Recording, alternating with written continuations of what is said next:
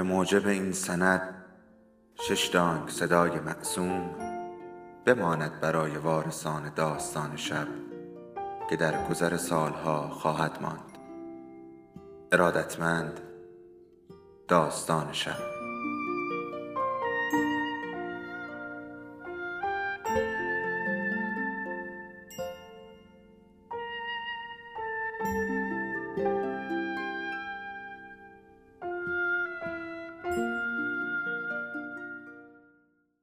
یکی بود، یکی نبود.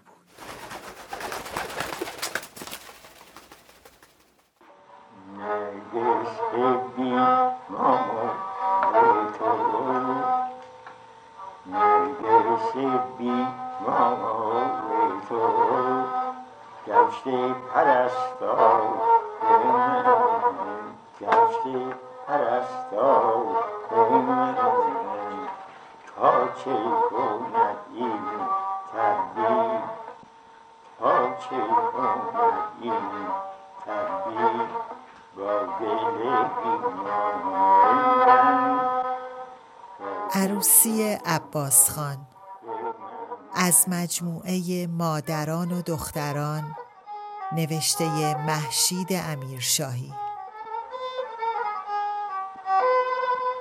فصل آخر، بیستم. رسمی تو عاشق خوشی، رسمی تو عاشق خوشی، شیوه من عاشقی، شیوه من عاشقی.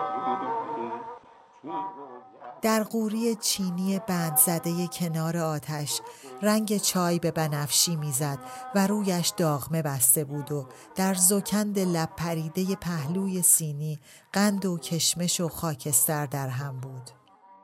حصیری که بر کف زمین پهن بود جای جای با زغال سوخته بود و نمد زیر منقل قیرگون بود. هوای حجره مخلوطی بود از زفیر تبدار و دود تریاک و بخار آب. چند شبانه روز بود که ملا صالح در کنار پسران سکینه خانم در کاروانسرا پلاس بود. از حجره تکان نخورده بود، همانجا خورده بود و خوابیده بود و تریاک کشیده بود. پسرها شیره و بنگ هم می کشیدند و همانطور لول پی لول و وافور پی وافور و نگاری پی نگاری بود که دست به دست می شد. ملا صالح به پسر بزرگ سکینه خانم که مشغول تراشیدن سوخته تریاک از میان حقه وافور بود گفت: یه دقیقه اینه بذار کنار ببم، نگاریم دست نگیر، من با تو دو کلام حرف دارم.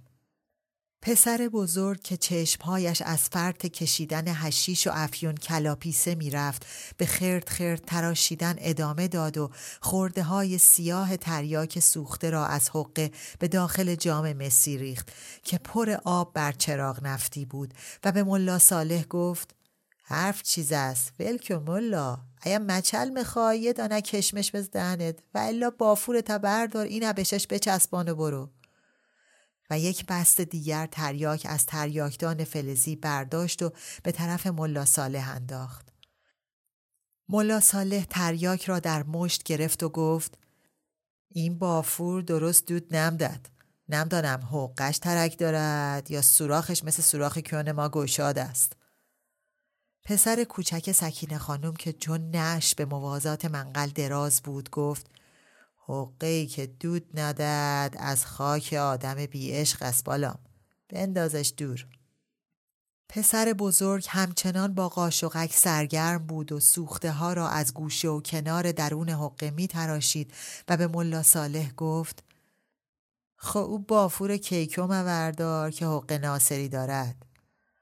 ملا صالح گفت: چوب کهور که بیتر از کیکم است، بالام چوب ای بافور کهور است، حقش بد است. و از جا بلند شد، عمامه و دستار را بر سر گذاشت و قطعه تریاک را به قوطی حلبی پرشالش منتقل کرد. مرقومه منزهالسلطنه را که همان روز برایش از قزوین به رودبار فرستاده بودند از خرمدان درآورد و نگاهی مجدد به آن انداخت و با سر انگشت روزها را شمرد. اگر خطبه عقد را همین امشب جاری کند و فردا با عروس راه بیفتد، درست سر موعد به دارالحکومه میرسد و سر وقت عروس را به هجلگاه میرساند. ملا صالح عبا را به دوش کشید و خطاب به پسر بزرگ گفت: وقی آقا جان، وقی ببم، منو ببر پیش سکینه خانم، یه عرضی باشش داشتم. وقی.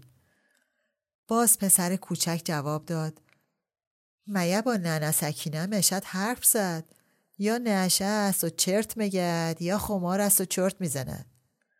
ملا صالح پرسید: مایه سکینه خانمم دودی است؟ هیچ نمیدانستم، هیچ نمیدانستم. پسر بزرگ گفت: حالا یه سه سالی مشد. و از برادر کوچک سوال کرد: چند وقت از شوهر ننمان مرده است؟ سه سال مشد؟ برادر کوچک گفت: نه خیرا. دو سال و ده ماه چه؟ مشد؟ آی بله. بله یه سه سالی مشد که ننه غیر فوت کردن توی بافور کاری نکرده است. ما یوناکار شدیمان، بعد مرگ شوهر ننه گفتیمان یه بس بچسبان ننه ای غذا قصه نخور. همان شد. بست ازد دیه ای بافور عبالش نیفتاد. در جام مسی آب و تفاله تریاک سیاه می جوشید و هیاهو می کرد. ملا صالح به طرف پنجره حجره رفت و نگاهی به بیرون انداخت و گفت: پدر سیل بسوزد بالا، اینجا چه ویران است. پسر کوچک ناگهان از حالت نعش در آمد و چهار زانو کنار منقل نشست و با انبر به برهم زدن دانه های زغال و گل های آتش پرداخت. بعد با قلم تراش یک تکه از لوله کهربایی رنگ تریاک برید، حقه چینی وافوری را که از چوب زرد کیکم بود گرم کرد و بست را چسباند. زغال افروخته را با انبر نزدیک تریاک نگه داشت و دم جانانه ای از پستانک وافور گرفت. بعد با سوزن دراز و کج و کله‌ای به سوراخ روی حقه میل زد و ولوزنه تریاک را با کناره سوزن جمع و جور کرد و گفت: هرچه بود و نبود رفت با باران. خانه آباد نمانده است. هزار درخت زیتون عریشا در آمد. ده نفر آب برد. پس میخواستی ویران نباشد. خوب از چهار ستون این کاروانسرا سرپا مانده است. ملا صالح کنار دیوار چندک زد و پرسید: درختان شما چه شد؟ صدمه ندید است که انشالله. کدام درخت بالام؟ رفت، همه رفت. از مال ما یه دانم سرپا نیست. نمیدانم خرج دود و دم ما امسال از کجا تأمین بشد. امید به همین درختای زیتون بود دیه. ننه گفت خودتان درختا را بفروشیتان، پولش را ببریتان.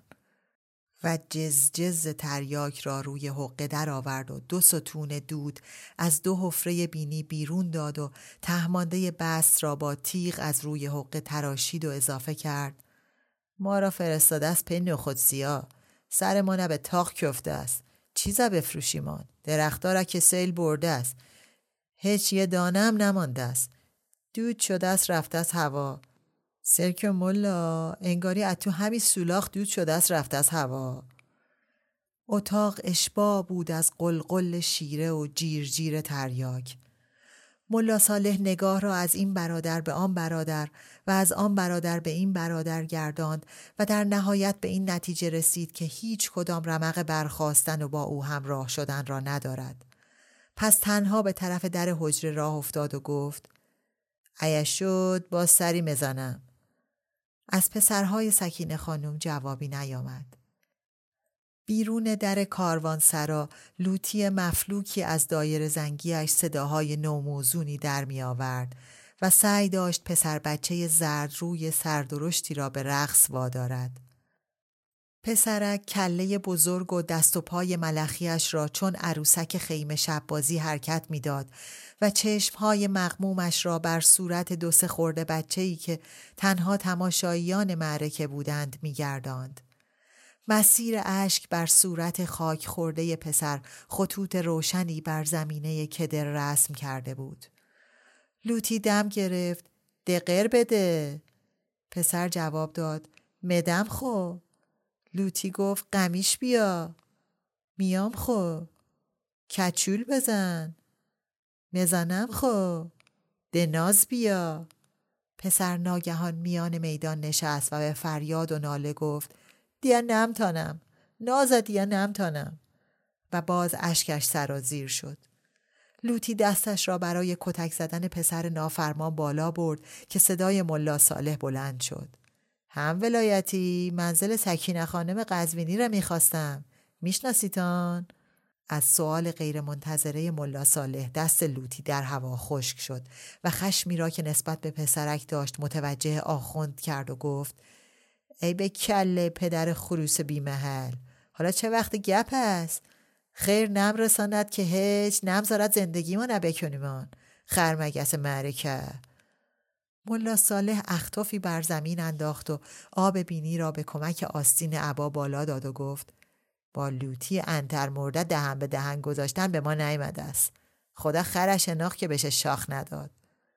و رو به طویله رفت و افسار الاغش را به دست گرفت و پرسان پرسان به طرف منزل سکینه خانم راه سپرد.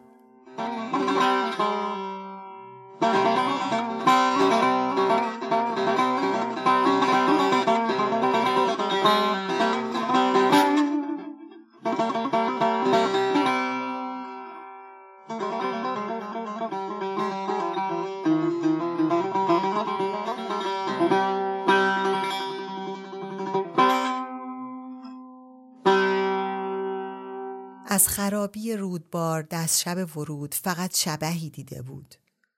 تمام شهر تا گلوگاه در گلولای بود. دار و درخت و دیوار سر هم خوابیده بود. سطل و رطل و کاسه و کوزه شکسته مسیر را فرش کرده بود. اینجا و آنجا لاشه مرغ یا گوسفندی از زیر تل آوار زباله بیرون زده بود. بوی عفونت در بعضی گذرها چنان بود که گویی مبال دهن باز کرده است. در کویها سگ لنگ و گربه زخمو بیشتر از آدمیزاد به چشم می‌خورد. ملا صالح به هر کسی که می‌رسید سراغ خانه سکینه خانم را می‌گرفت، ولی علائمی که گذرندگان نادر به عنوان نشانی به او می‌دادند برپا نبود تا محل را پیدا کند. هر بار که پای خود یا الاغش به چاله ای رفت منزهالسلطنه را نفرین کرد. مگر دختر در آن تهران خراب شده قحط بود که او را پی دختر سکینه خانم فرستادند. حالا گو از زیبایی قرص قمر باشد، پنجه آفتاب باشد، دخت نارنج و ترنج باشد، دختر شاه پریان باشد. مگر این عروس قرار است چه گلی به سر مادر شوهر بزند که منزهالسلطنه چنین خواهانش است؟ ملا اسمش صالح نیست اگر این معما را حل نکند و سر از این مطلب در نیاورد.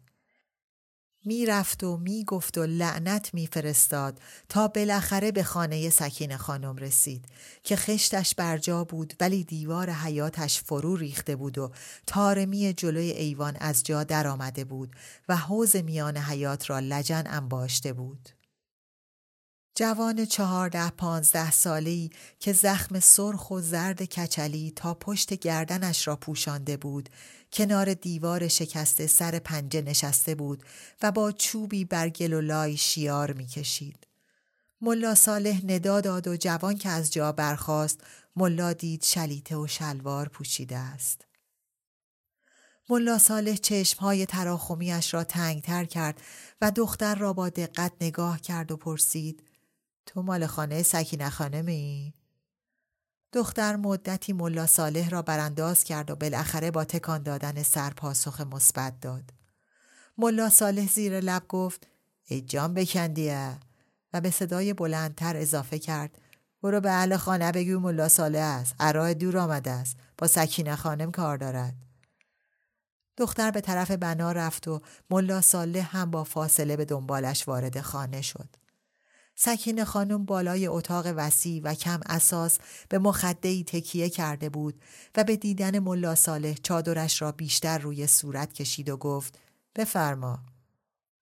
آقا میرزا عبدالباقی که چهار زانو جلوی سکینه خانم و کنار صندوق چوبی نشسته بود، چشم قره‌ای به طرف ملا صالح رفت و یا اللهی از بن گوش گفت و سرش را به کاغذهای داخل صندوق گرم کرد. ملا صالح بعد از سلام علیکم غلیظی همان پایین در نشست. رعیت کجینه پوشی یک استکان چای و یک نعلبکی قند جلوی ملا صالح گذاشت و منقل به خاک سرنشسته را از کنار سکینه خانم برداشت و بیرون رفت. سراسر اتاق را قالی بزرگ رنگ رو رفته‌ای پوشانده بود که مثل بقیه خانه بهروزی را پشت سر داشت. بر روی رفها چراغ‌های زنبوری پهلوی چند کاسه بشقاب مرغی چیده شده بود. دو سه رخت خواب پیچ در گوشه اتاق بر هم سوار بود. مخمل صندوق‌های ته اتاق گر گرفته و خاک خورده به نظر می آمد. آقا میرزا عبدالباقی از بالای عینکش نگاه دیگر به ملا صالح انداخت، به این امید که قصدش را از آمدن بخواند. به هر منظور آمده بود، به این زودی‌ها نیت رفتن نداشت. کنار دیوار ولو شده بود و عمامه را بالا زده بود و چشمها را نیمه بسته بود. آمیرزا وقتش تنگ بود. مگر این آمد و رفتها چقدر مداخل داشت که این همه وقت صرفش کند؟ باید هرچه زودتر سنگها را با سکینه خانم وابکند و روانه قزوین شود.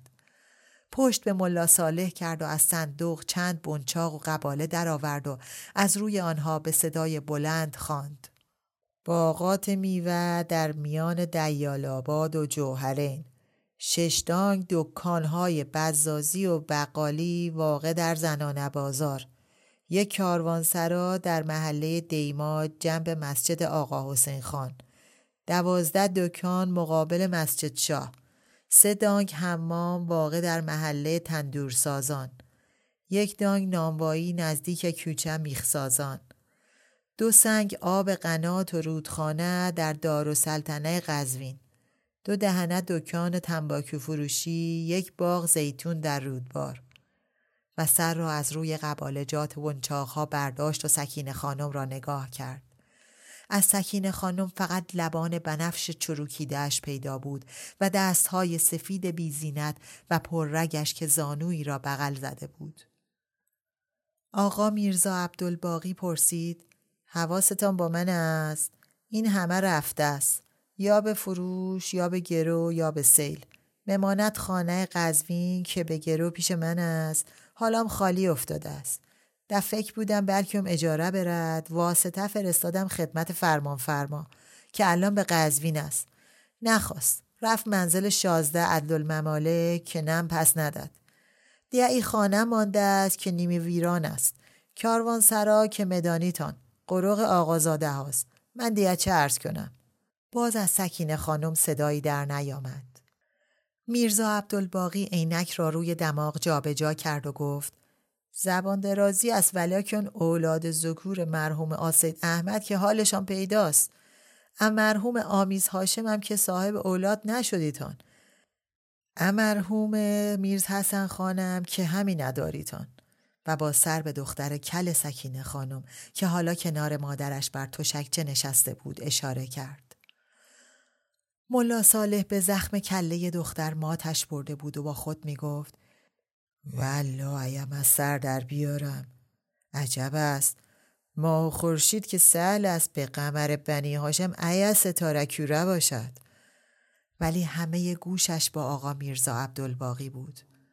آمیرزا ادامه داد: اگر روز اول به صلاح و تقوای من اعتماد کرده بودیتان و خالصجات سپرده بودیتان به من، حالا دست کم چند تکه برایتان مانده بود. والله به این همه مال و مکنت اگر آتش افتاده بود، هنو که هنوز است دودش هوا مرفت.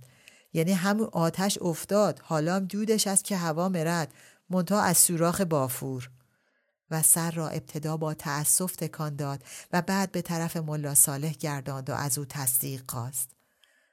بقیه نشعه تریاک از سر ملا صالح خورده خورده می پرید. به شنیدن این سخنان در دل هیهات می گفت که این همه زیر گوشش بود و از زیر دماغش گذشت.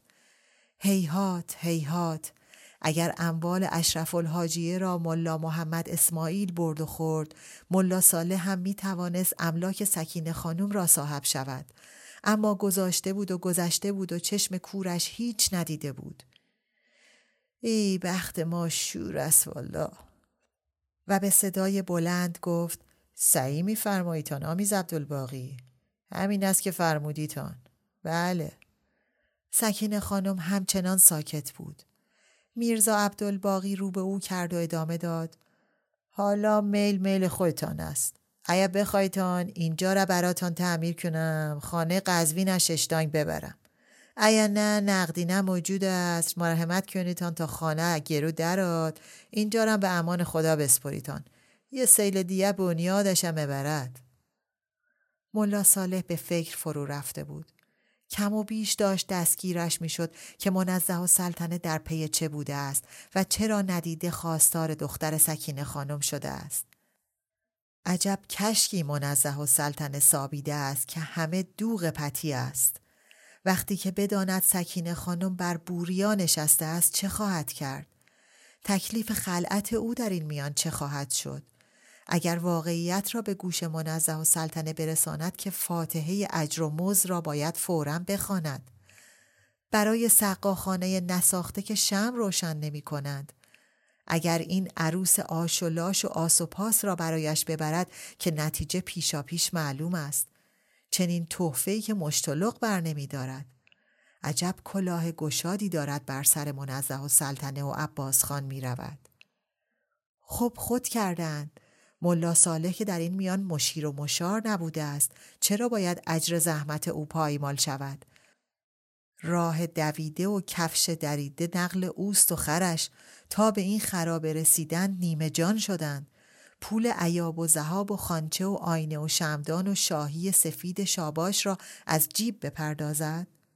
حالا درست است که او زاغ و مازویی خرج این کار نکرده است و جز مخارج ناچیز سفر هنوز چیزی از کیسه نداده است، ولی منزهالسلطنه که جواز خرید را داده است، چرا به دلیل درایت ملا صالح پولش در صندوق منزهالسلطنه بماند؟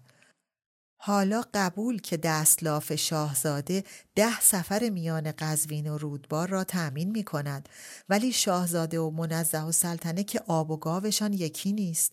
شاهزاده اصولا نظر ملا داشته است. چه عقلی کرد ملا صالح که زری و جانماز را با خود نیاورد؟ تحویل این تحفه ها به سکینه خانم پوستین به گازور دادن است. باید سیاست داشت و پول و مژدگانی را هم وصول کرد. باید حواس را جمع کرد و راه چاره را جست.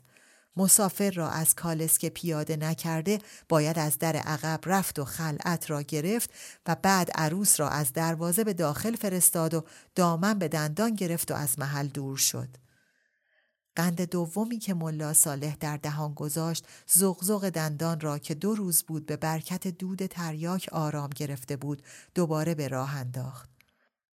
ملا صالح تهمانده چای را هورد کشید به این امید که درد را هم با خود بشوید و پایین ببرد. میرزا عبدالباقی هنوز در انتظار جواب سکینه خانم بود و از جابجا کردن پا و ور رفتن به کاغذها آثار ناشکیبایی در رفتارش نمودار بود. سکینه خانم آهی کشید و زانو را رها کرد و شستش را میان لبها گرفت و در نهایت گفت: اختیار با شماست میز عبدالباقی. من اینجا ماندگارم. دیگه کجا برم؟ همون خانه قزوین ششتانگ از شما. اینجا را تعمیر کنید آن که سقف رو سر ما نرومد. ته صندوقی هم هرچی هست و نیست ببرید آن و چشن نقد به من برسانید آن. میرزا عبدالباقی از جا برخاست و صدا زد: آی پسر، بیا ببینم. رعیت شندر پوش دوباره پیدایش شد و به اشاره میرزا در صندوقهای مخمل را باز کرد. میرزا چند قواره پارچه نبریده و دو تاق شال کرمان و یک جبه ترمه از صندوقها بیرون کشید و کنار گذاشت. هر کدام را که در هوا تکاند چند بید و پروانه را به جنب و جوش واداشت و به سکینه خانم گفت: اینا همه لقمه لقمه است. پولش چیز زیادی نمشد. سکینه خانم گفت: دیه هرچه مشد. میرزا قواره های پارچه و تاقه های شال را تا کرد و همراه جبه ترمه در چادر شبی که از روی رخت خواب پیچ گوشه اتاق برداشت پیچید و با نگاهی به دختر سکینه خانم گفت: زفت ای دختر از زود بندازیتان، زخم دارد همه تنشم میگیرد، مشد وبال گردنتان. سکینه خانم سری به آهستگی جنباند و گفت: سم حاضر است، باید جوشان درو پارچه کشید و سرش بست. زرزر دختر بلند شد: من نمیخوام، درد دارد، من نمیخوام. سکینه خانم با بی‌حوصلگی تکانی به خود داد و گفت: بی صدا، بعد از شلوغ نکن، حالا که نه، فردا، فردام روز خداست.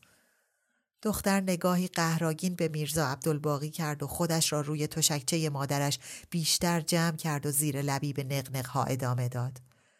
بعد از رفتن میرزا عبدالباقی مدتی سکوت بر اتاق حکم فرما بود.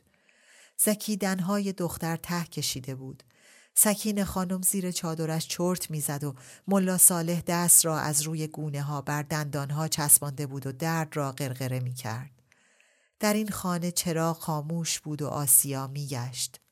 بالاخره سکوت را ملا صالح با دو سرفه شکست و به سکینه خانم که کمتر کنجکاوی برای دانستن قصد او از این دیدار نشان نداده بود گفت: من به خیر و صلا به ای در آمدم.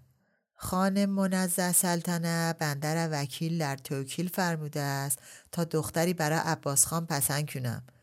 از آن جایی که من با آقازاده ها نان و نمک خوردم، گفتم لابد است، حتی بر من واجب است همشیره آقازاده ها و صبیه سرکار به نکاح ایشان درآرم تا حق نان و نمک ادا کرده باشم. سکینه خانم مجسمه وار نشسته بود و فقط سرش چون گربه گچی تکان داشت. ملا صالح ادامه داد: نه والله به قمر بنی هاشم، نه برای جیفه دنیوی، هیچ، ابدا، برای اجر اخروی و سلام. و آب بینی را به کمک آستین عبا بالا کشید. آمیز عبدالباقی فرمایش فرمودن که سبیه وبال گردن است. عرض کنم که نه خیرا، هم امشب کار تمام است به سلامتی. یه جزئی مخارج دارد که یا فل مجلس مرحمت میکنیتان یا حواله میفرماییتان تا از آمیرزا در قزوین وصول شد. به سر عزیزتان هیچ توفیر ندارد والله. این قضه باشد که ایابزه ها به بنده تأمین شد و امورات خیر تأخیر نشد. نگرانی فقط همان است که تأخیر نشد. والله همه مدانن که ملا صالح جانن و مالن وقف است برای خلق الله. دل رقیق است دیه چه کند؟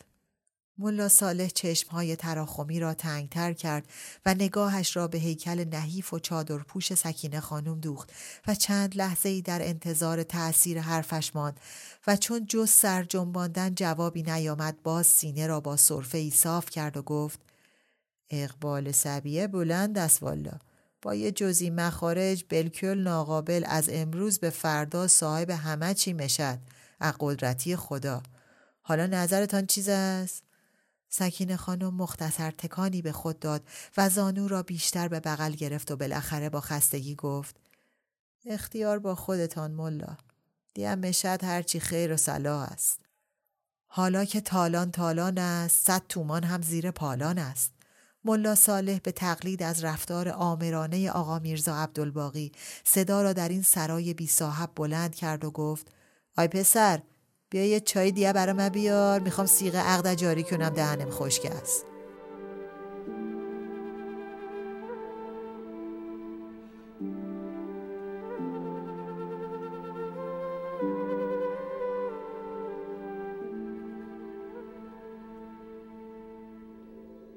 داستان شب بهانه است برای با هم بودن، دور هم نشستن، شنیده شدن.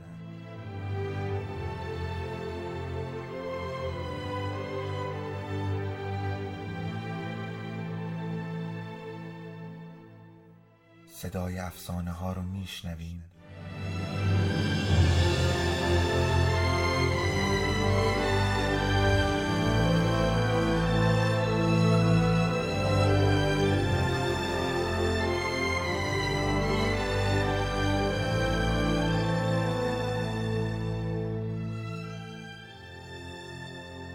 شبتون بخیر.